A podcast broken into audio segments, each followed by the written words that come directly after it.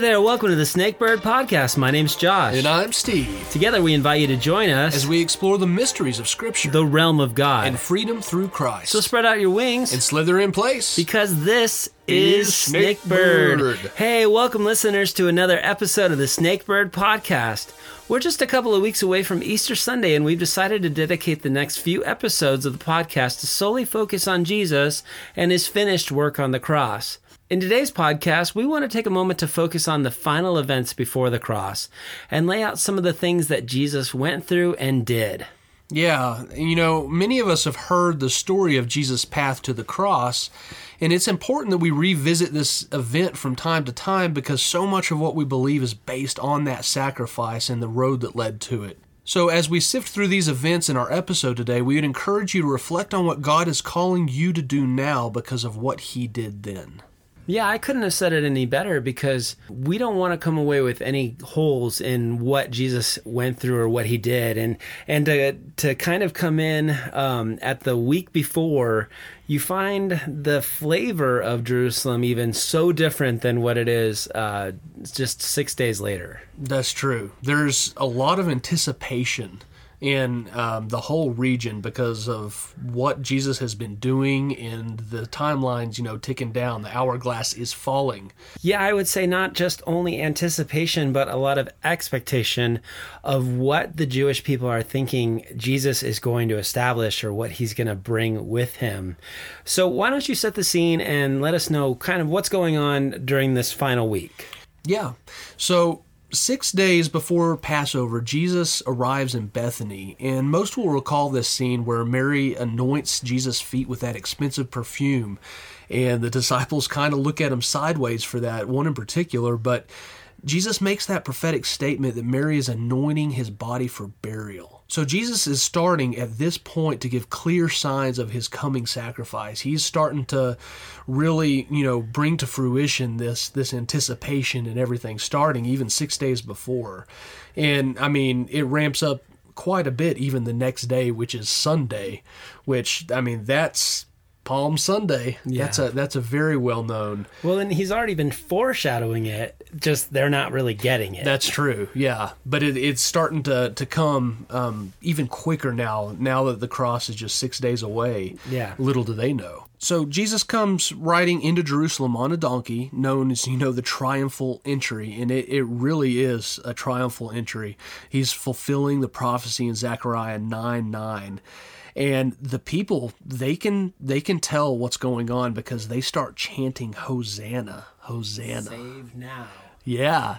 And you can just imagine the picture as he's riding in. I, I just picture people on, you know, like castle walls looking down, just chanting. I don't know Yeah. if that's how it looked. I'm not sure, but, But, yeah. laying down their clothes, laying down palm fronds. Exactly. And, and it's in a it's quite a um, a scene to picture, but basically um, they're recognizing Jesus as the Messiah that they thought was going to overthrow the Roman government. That's who they thought was coming into the city gates. Yeah. and it is but wrong timing on that part but the you know the crazy thing is what this same crowd starts chanting in the days to come and we'll get to that Yeah. but um, this this crowd they're chanting you know hosanna this is the messiah they're expecting it's quite a scene to to picture but um you know the next day is monday the day after palm sunday and we see this well-known scene where jesus enters the temple to find people making money on religion and uh, a lot of people are familiar with this with this story where um, you know they were treating what should have been sincere worship of God into trading of pagan coin. Mm-hmm. It was it set Jesus off. And making money off of it, like making a lot of money off of it. yeah, they were, and it, it set Jesus off in, in a righteous anger where he flipped the tables and he drives them out of the temple. But um, And then the beautiful thing is, is that while he's upset, he's he's not like kicking the animals or overturning the dove cages. Like he's not taking it out on anything other than the money changers. Yeah, that's a good point because there, there's a type of anger that can drive you to sin, and that's definitely Jesus. He he knew how to um, to dial it in Yeah. exactly where it needed to be. Well, and I love that one pastor said that this is right after the time where he comes and he can kind of overlook Jerusalem and he's lamenting over it. And he's like, Oh, Jerusalem, I wish that I could have gathered you like a mother gathers her, her chicks. Yeah. And he's weeping. And there was a pastor that said, Before Jesus ever whipped, he wept. You know, and, That's and a there good was a there was a thing where he just said, "I'm so sad that this is the state that my father's house is in," and Yeah. it's it's very cool that he started his ministry by cleansing the temple, and now he's ending his earthly ministry by cleansing the temple. Yeah. Cleaning house.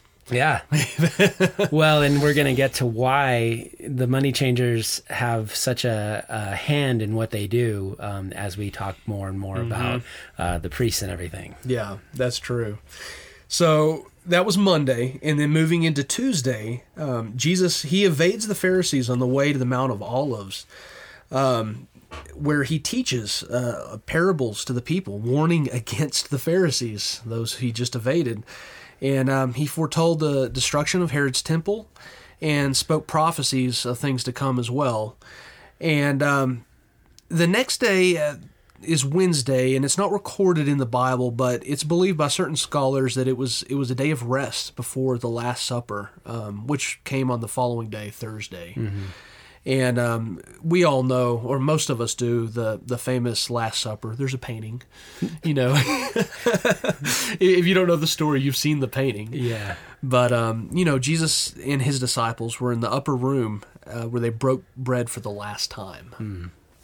And it is a fascinating story because it has a lot of different elements to it where Jesus washes their feet, and then some of them argue about who's the greatest in the kingdom. Yeah. And then even the identification of who the betrayer is. Yeah, that's mm, true. So many different aspects to that. And it's also, you know, where Jesus instituted what we now call communion or the Lord's Supper, which mm-hmm. we still practice today, often in remembrance of those very things. Yes. So there a lot happened in that upper room, and um, they they leave the upper room after after they break bread and all those things happen, and they head to the Garden of Gethsemane, where Jesus does a long night of, of prayer, and a lot happened, not just in the upper room, but leaving the upper room in this garden. Yeah. that's where things really start to ramp up. Yeah, and it's really neat that they sing a hymn as they go and they walk along to That's get to the garden. And then it, a lot of people call this time in the garden for Jesus the crucifixion before the crucifixion. Oh yeah, Because as he's sitting there and he's praying, we know that the disciples have just eaten a meal and so they're already crashing out even though he's asked them to watch and pray and he's he's having a moment. Yeah, and uh, there's that sad scene where he comes back and they're asleep, and um, you know there's a lot that can be drawn from that. But um, Jesus, he's still with them the whole time, even though they keep falling asleep. I don't know if they really knew the gravity of what was coming. I don't think so. I think if they did, it would have been a little different. But Jesus, I mean, I can't imagine what was going through his mind, being a, a man in the flesh, fixing to go through, and he knew what was coming. Yeah. And it's easy to judge the disciples like, man, you shouldn't have been asleep. But I, Yeah. I know our flesh and I know me. yeah. You know, you just ate and you're tired and you walked some and you probably be, I'd probably be falling asleep as well. Exactly. And, and not knowing the gra, like you said, the gravity of the situation of what Jesus was going through Mm-hmm. uh, just a few steps away. Yeah, yeah. And they would soon find out, though, because the next thing that happens is um, someone they know, Judas, shows up with 600 Roman soldiers Yeah. to arrest Jesus. That That's a lot of soldiers to come arrest a guy, don't you think? well somebody who's never said anything outside of like rising up or insurrection or he's not a violent criminal yes i think it's a lot of soldiers it, it it speaks to the impact I think of Jesus' short ministry that he had on the people. I think they recognized how, and like you said though, he never he never you know insinuated a revolution or anything. But that's that's um that's an interesting thing I thought. But um, Peter, we're told in the Gospel of John at this point, in attempts, I mean, you see this this multitude of soldiers in attempt to protect Jesus. We can only imagine he he lops off the ear of a servant of a high priest named Malchus.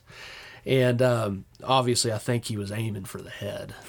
but But the fact that he went for the servant of the high priest meant that he kind of went for the lowest man on the totem pole. he says, I think I can take that one. Yeah, that's the guy, not the Roman soldier armed to the teeth. Yeah. And as so many preachers you've probably heard say, he was a better fisherman than a swordsman. Yeah. And uh, we've heard a lot about that. But the Gospel of Luke tells us that Jesus touches the ear of the man and he heals it. Um, I found an interesting quote by Jon Courson. Uh, he writes about this scene with Peter's swordplay. He says, How often we hurt one another in our attempts to protect Jesus. Ears fly everywhere, and the body of Christ is maimed because well meaning Christians like Peter unsheathe their Bibles and start chopping away at each other. I found that that was um, interesting to me. It's a very wild scene um, in, in this in this time, but but Jesus he makes it very clear that um, he doesn't need protection. Yeah, I, I thought it was interesting that earlier in one of the gospels they were talking about do we have enough swords and he, and he almost like he um, face palmed himself like that's not what I was talking about at all.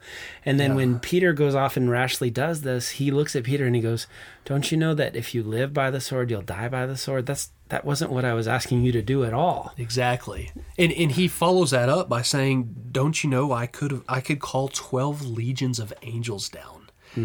And it's been um, guessed that, or I don't know if it's guessed. I think they know about an, a legion is about six thousand angels. Yeah. So we're talking about a good number of angels, and considering that one of them wiped out one hundred eighty-five thousand men in Second Kings, I mean Jesus is making a clear point. I could easily, I could easily take care of this by force if I wanted to, Peter. 185,000 overnight. Yeah. Yeah. So Jesus, he's he makes it clear. I, I'm I'm not needing your protection, Pete. I, I'm doing this because this is this is prophesied. This is God's will. So 72,000 angels could show up if Jesus said, "Hey, come on down." Exactly. But here are these 600 men to arrest him. And I love that the Gospel of John, when they come up, and, you know, of course, Judas betrays Jesus with a kiss, which you have to think that part of it was the Roman soldiers wouldn't have known who he was. And, and a lot of times the Gospels mention how inconspicuous he was. It's not like the paintings that we have today where, Yeah. you know, he's the most beautiful man and he's got this full beard and he's white and, yeah, you know, all the, all the things that like would personify him in our in our American cultural way of thinking of him. In fact, you know, Judas came up and was like rabbi, and and Yeah. And then after he so he says I am, John tells us that every single one of them fell to the ground. Yeah. And I, I even read in one commentary that uh, the Greek points that Judas was repeatedly kissing him because he was so ordinary in a crowd that they wouldn't have been able to pin pin which one he was. Yeah, Um, of course, at that point in John, they would know exactly who he was. That's um, man, that would have been a scene too. that would have been. I've- Falling down from that statement. that's another one of those heavenly archives I can't wait to access just to see. Even though kidding. what what comes next is so tragic. yeah. And what comes next is um, he's taken to Annas's house. Uh, Annas was at one point the high priest, and I think if we're going to talk about the next coming things, I think we need to set the groundwork just a little bit. Um, Annas was the high priest for a while, and the way that it worked, it was supposed to work, was that when a high priest um, entered that um, that role, he would keep that role all the way until he died. But Annas was corrupt. And so he was actually removed from being the high priest by the Roman authorities, but he had an in because what had happened was the next um, five high priests were actually his four sons and then his one son in law, Caiaphas. oh well And we mentioned the um, the money changers at the temple. Did you know that that was all their racket? Annas and his sons and son-in-law. yeah That they were actually the ones that ran that. yeah And so when Jesus came in, not only was he fronting them and, and showing them up, but he was also interrupting their business. It was like the mob. Yeah, it was basically like the mob. And that's why they were so offended at what Jesus was doing, was because he was literally messing with their way of life and their authority that they believed that they had over the people. Um, to mention the, the stuff that went on with the temple was so tragic because um, people were poor and they would bring what they felt was their best offering to to come to sacrifice to God. And so they would bring their little lamb that they've um, grown and they believed was a great sacrifice or a great offering. And all of a sudden, these these um, money changers would examine them and they'd find a blemish. Yeah. And they say, "Well, this sacrifice is not good enough." Of course they would. But we can sell you one, except you have to buy temple money yeah, and we can sell you that at a price too. So they were making money hand over fist gatekeepers. at the worship of God. Exactly, gatekeepers in the worst of ways. yeah, And Jesus looked at that and was like, "That is a, that is the worst." yeah, I mean, what would infuriate God more than actually standing in front of people worshiping Him? exactly. I love the the text that says that when um, Jesus cleansed the temple, Yeah. that actually the kids of the people came in and started singing praises to God, Wow. and the priests were indignant, yeah, which is so tragic because they should be the ones encouraging that. right. No kidding. And you know, Jesus uncovering their shadiness leads them to do this whole thing that we're talking about here at night, which in itself is extremely shady. It is. It is. So, okay. So they lead Jesus to the house of Annas, which he's like, to me, he's like the godfather. And so, you know, you kind of have to like scratch your chin a little bit. And he's the father in law of Caiaphas. And we find out that they've already been discussing putting Jesus to death. There's a, there's been a plot in all four of the gospels. They've all met together and plotted to kill Jesus. In one of them, we see that Caiaphas accidentally predicted that Jesus was going to be there. He prophesied that Jesus was going to be the one that died because he said, "What is it that one man would die for the nation?" In a sense, and so he actually didn't even know what he was doing, but he said this. Yeah. And so Annas comes in, and it's uh, we call this religious trial number one, and he's standing there all smug, and we see that um, first and foremost, he's basically asking Jesus at this point, "Tell us all what you're guilty of, and everyone who's with you." That's what he wants to know. But we see that Jesus, in his reply, doesn't mention his disciples at all. And, and in fact, he's trying to protect them in any way possible. Yeah. But what Jesus says to Annas right there is he said, I spoke openly to the world. And honestly, you guys followed me around like creepers everywhere I went. I never said anything that was in secret. It was open that I taught in synagogues and in the temple. And so um, Jesus then says, Why do you ask me? Ask those who have heard me what I said to them. And so um, Jesus isn't being uncooperative here. In Yeah. fact, he's saying, Hey, if this is legal, which I do that in air quotes because we know it's not, Yeah. like, why don't you bring accusers against me? Yeah. They're trying to get him to testify against himself, basically. Yeah. And it was the high priest's duty to call witnesses first, beginning with those who were for his defense. So these basic legal protections for the accused were under Jewish law. Um, and they didn't happen here in this trial of Jesus. Yeah. There's so many laws that they broke. I Yeah. we're going to go into all of them, but I did want to say this that the handling of Jesus' trial by the scribes and the Pharisees may be the single most egregious example of hypocrisy on display in the Bible. Over and over, they ignored their law for their purpose and means, all while continuing to maintain a facade of holiness, breathing death through their teeth, literally through their teeth at Yeah. Jesus. And they're doing it all behind behind closed doors, smoke-filled rooms basically, totally mob style. Yeah. Because it's so illegal what they're doing at nighttime when nobody can see. No. Okay. So you just said that it's in the Talmud. It states that criminal processes can neither commence nor terminate, but during the course of the day. If a person is acquitted, the sentence may not be pronounced during that day, but if he's condemned, The sentence cannot be pronounced till the next day, but no judgment is to be executed either on the eve of the Sabbath or the eve of any festival. And the week following was the feast of unleavened bread, Mm-hmm. and that whole time it's it's in that that that time frame. Yeah, Passover, all of it. Yeah. It shouldn't and okay. So, and so they're, they're, doing things out of the norm, Yeah. to say lightly. well, and let's talk about why this is at night too. Why they came to arrest Jesus at night. They came to arrest Jesus at night because it is during the Passover and the city is swollen. It said that they would have up to 5 times the typical population in Jerusalem at that moment.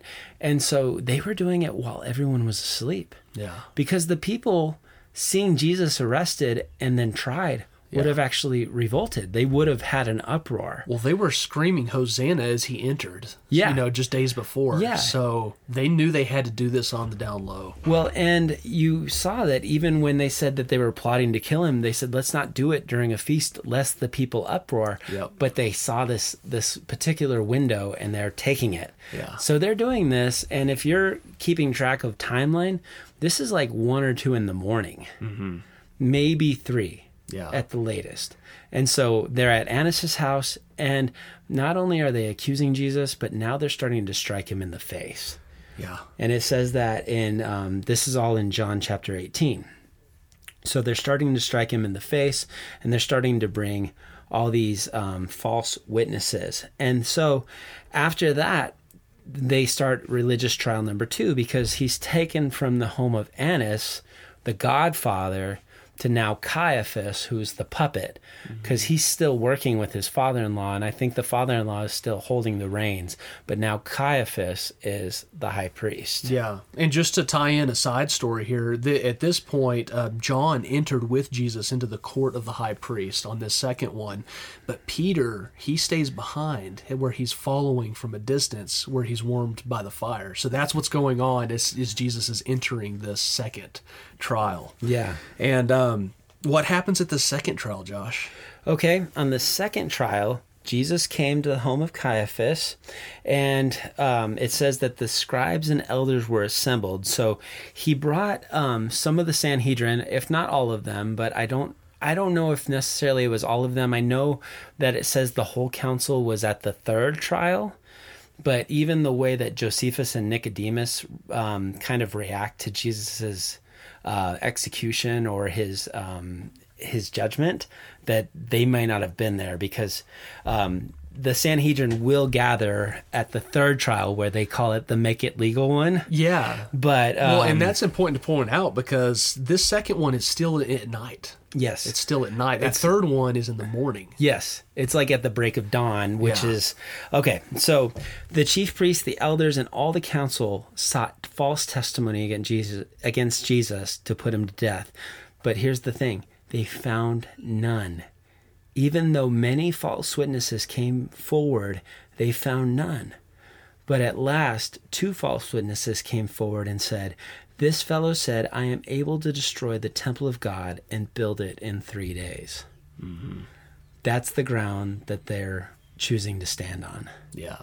Where Jesus said, I mean, clearly, if they'd been listening to everything he's ever said, they realized that that wasn't even what he was talking about. Yeah. He's not. They He's took not, it out of context. Yeah. He's not a terrorist saying, Well, I'm going to bomb the temple. Yeah. And, the- and did did he not make it clear too the temple built by hands? I mean, Yeah. he, he was clearly he was talking about something else, but they know they can't corner him. They never have been able to. Yeah. And we've mentioned this plenty of times, but I need to say this. This nighttime trial was illegal according to the Sanhedrin's own laws and regulations. Mm-hmm. According to Jewish law, all criminal trials must begin into the daylight. I said that before in the Talmud. Therefore, the decision to condemn Jesus was already made, and they conducted a second trial in daylight. That's the make it legal one. And so let me go over some of the illegalities of this trial. According to Jewish law, only decisions made um, in the official meeting place were valid. And so the fact that they're at Caiaphas's house, that's not legal. Yeah. So, uh, according to Jewish law, criminal cases could not be tried during the Passover season. Well, they're smack dab in the middle of that. um, we said this again, we'll kind of reiterate it. Only an acquittal could be issued on the day of the trial. Guilty verdicts had to wait one night to allow for fillings of mercy to arise. So, um, let's say the way that it works is you were found guilty of doing something. Um, they would have to sit on it for a day and a half or a day and a night to make sure that God didn't come in and speak to them and say, "Hey, this is what happened. This is why." It was basically a cooling off period, so nobody was just really upset about something and then acted brashly. Which is smart. They're safeguards Yeah. against the sinful things that they're doing. Yeah. Um, according to Jewish law, all evidence had to be guaranteed by two witnesses who were separately examined and could not have contact with each other. None of that was done. No, not at all. Uh, okay, so according to Jewish law, false witnesses were to be punished by death. Like these false witnesses, they didn't do anything to them. And they hire, they basically are, these are guns for hire. Yeah, they were trying to throw anything that would stick against the wall, and of course, because they couldn't get their stories straight, nothing was sticking. But then uh, the last thing is, according to Jewish law, the trial always began by bringing forth evidence for the innocence of the accused before the evidence of guilt is offered. This is not what happened here with Jesus. They didn't ever try to argue for his innocence.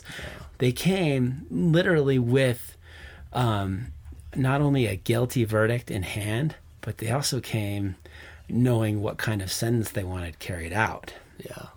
And again, these were all the Sanhedrin's own rules, but it was abundantly clear that in their eagerness to get rid of Jesus, they broke them. Yeah.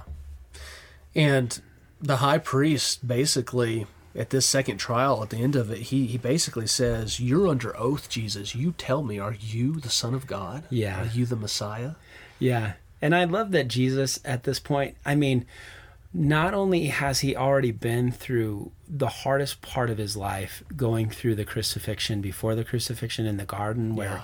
he had that medical condition where he was so distraught that he actually sweat blood. Yeah. And he looked at God and he said, Is there any other way? And I appreciate what that says about the gospel that, Yeah. you know, we talk about there's no other way. Your good just can't outweigh your bad. Otherwise, Jesus would have been like, Well, why don't we do that, God? Mm-hmm. You know, he said, No, that's not the case. He'd already had this difficult time. And now I believe in just an epic moment of courage and what our Savior was like. He was like, It is what you say it is.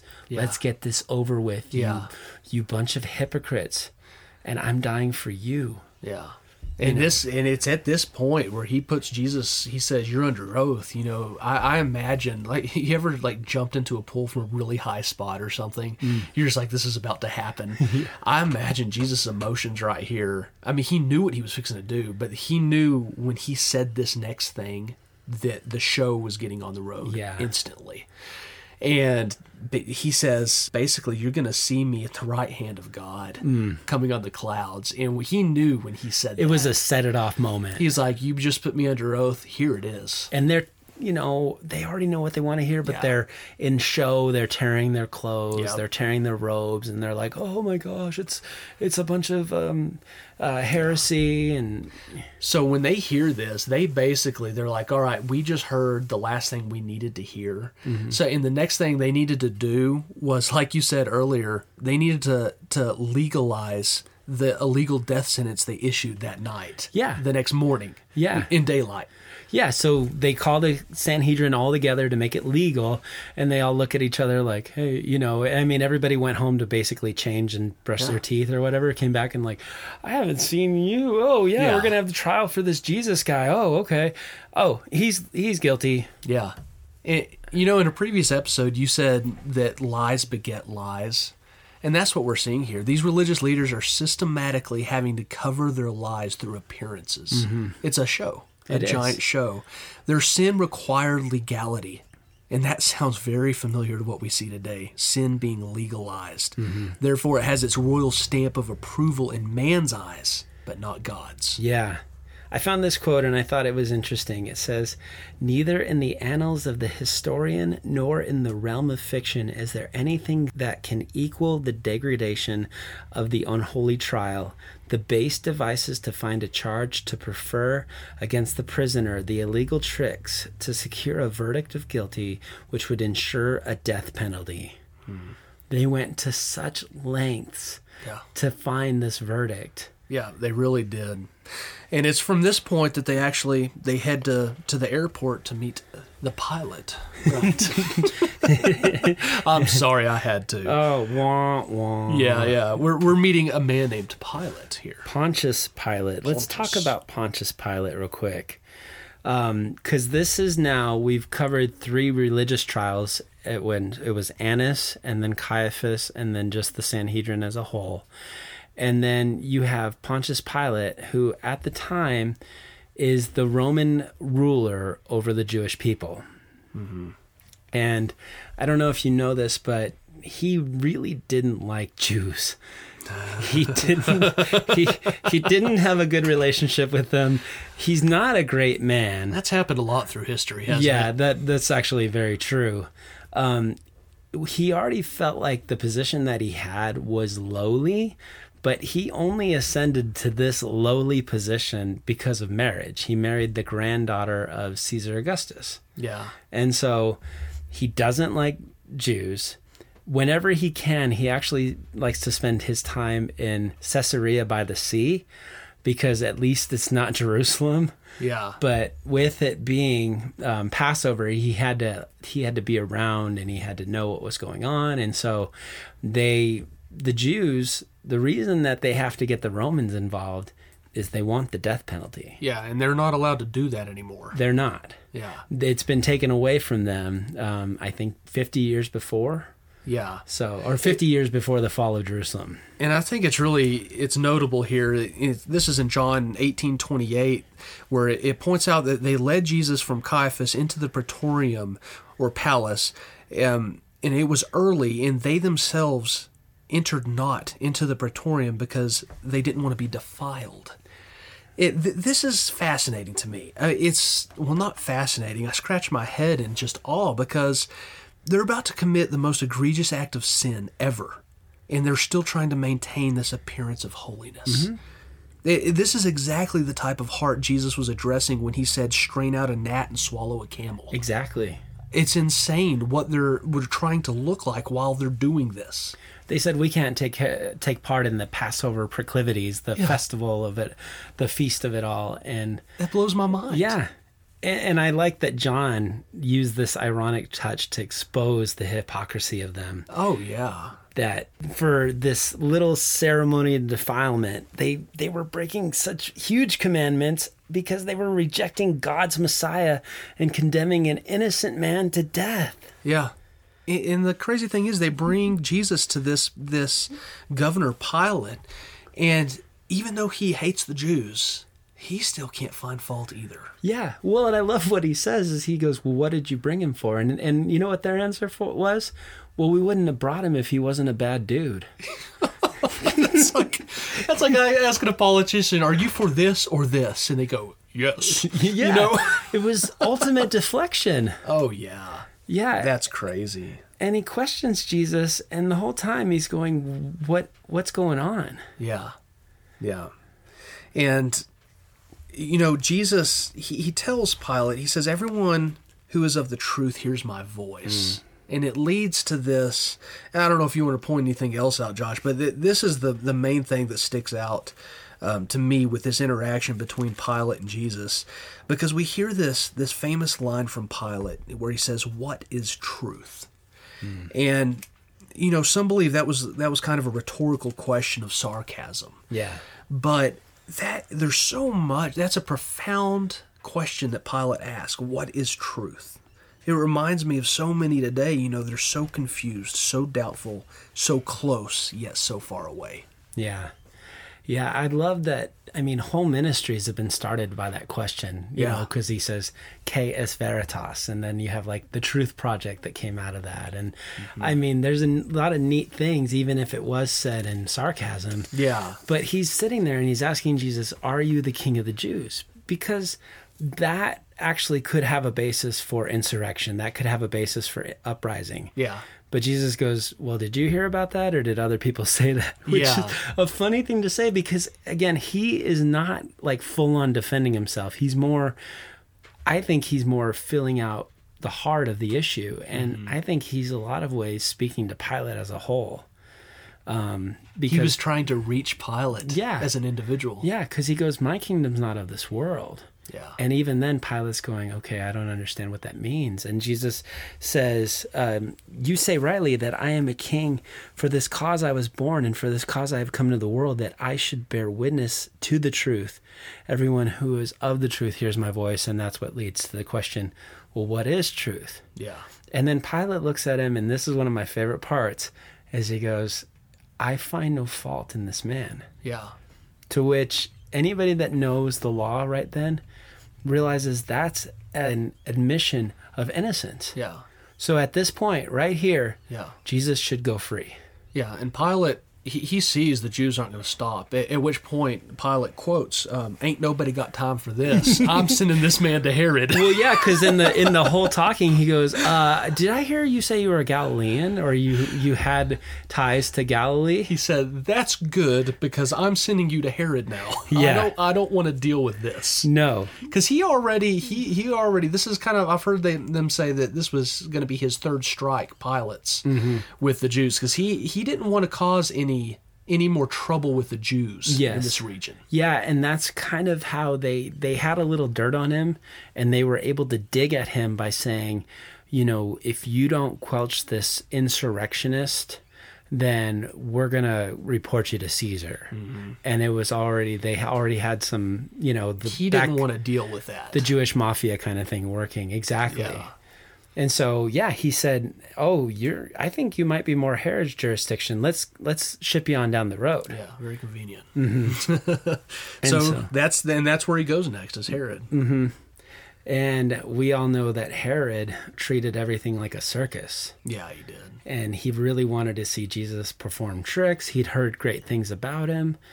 And when he came, of course, Jesus, more of the same, stood as a, a lamb before its, Led to the slaughter. yeah, as a lamb led to the slaughter. And he kind of just didn't really do much. Yeah, and you know something that stuck out to me as I was reading this this scene between Herod and Jesus, it reminded me of that scene between Jesus and the rich young ruler, mm. where it, you know the the rich young ruler seemed to have more of a heart to discover um, the the things that he lacked, but he and Herod both were so well taken care of in this life that they saw no reason to gain what Jesus had to offer Yeah.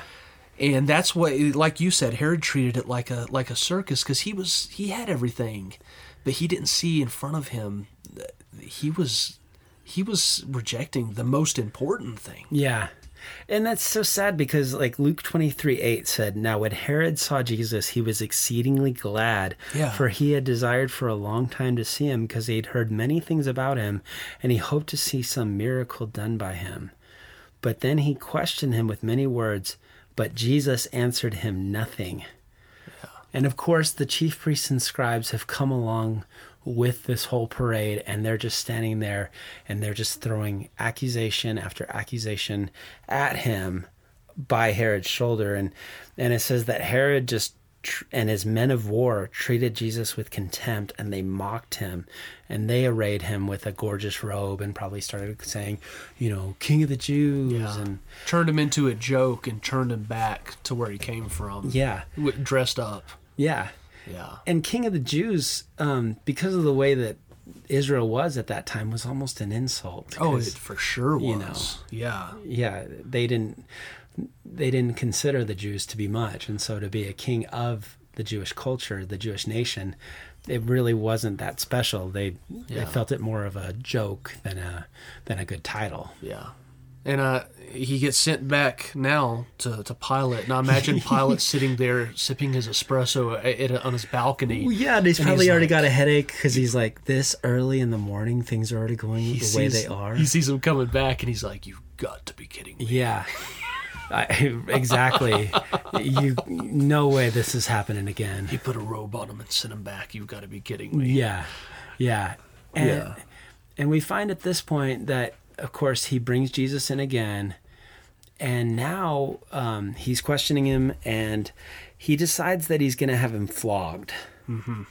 And um, because he goes, uh, he says in Luke uh, chapter 23 again, he says, um, You brought this man to me as one who misleads the people. And indeed, having examined him in your presence, I have found no fault in this man concerning the things of which you accuse him. No, neither did Herod, for I sent you back to him. And indeed, nothing deserving of death has been done by him, which again is a statement of release. Yeah. And he says, I will therefore chastise him and release him. And so he says, maybe if I just give them the pound of flesh that they're asking for, yeah. because this chastisement, this beating, was was legit. Yeah. A pound of flesh, that sounds horrific. Yeah, it was nothing to be. It was nothing to to you know be flippant about. Yeah.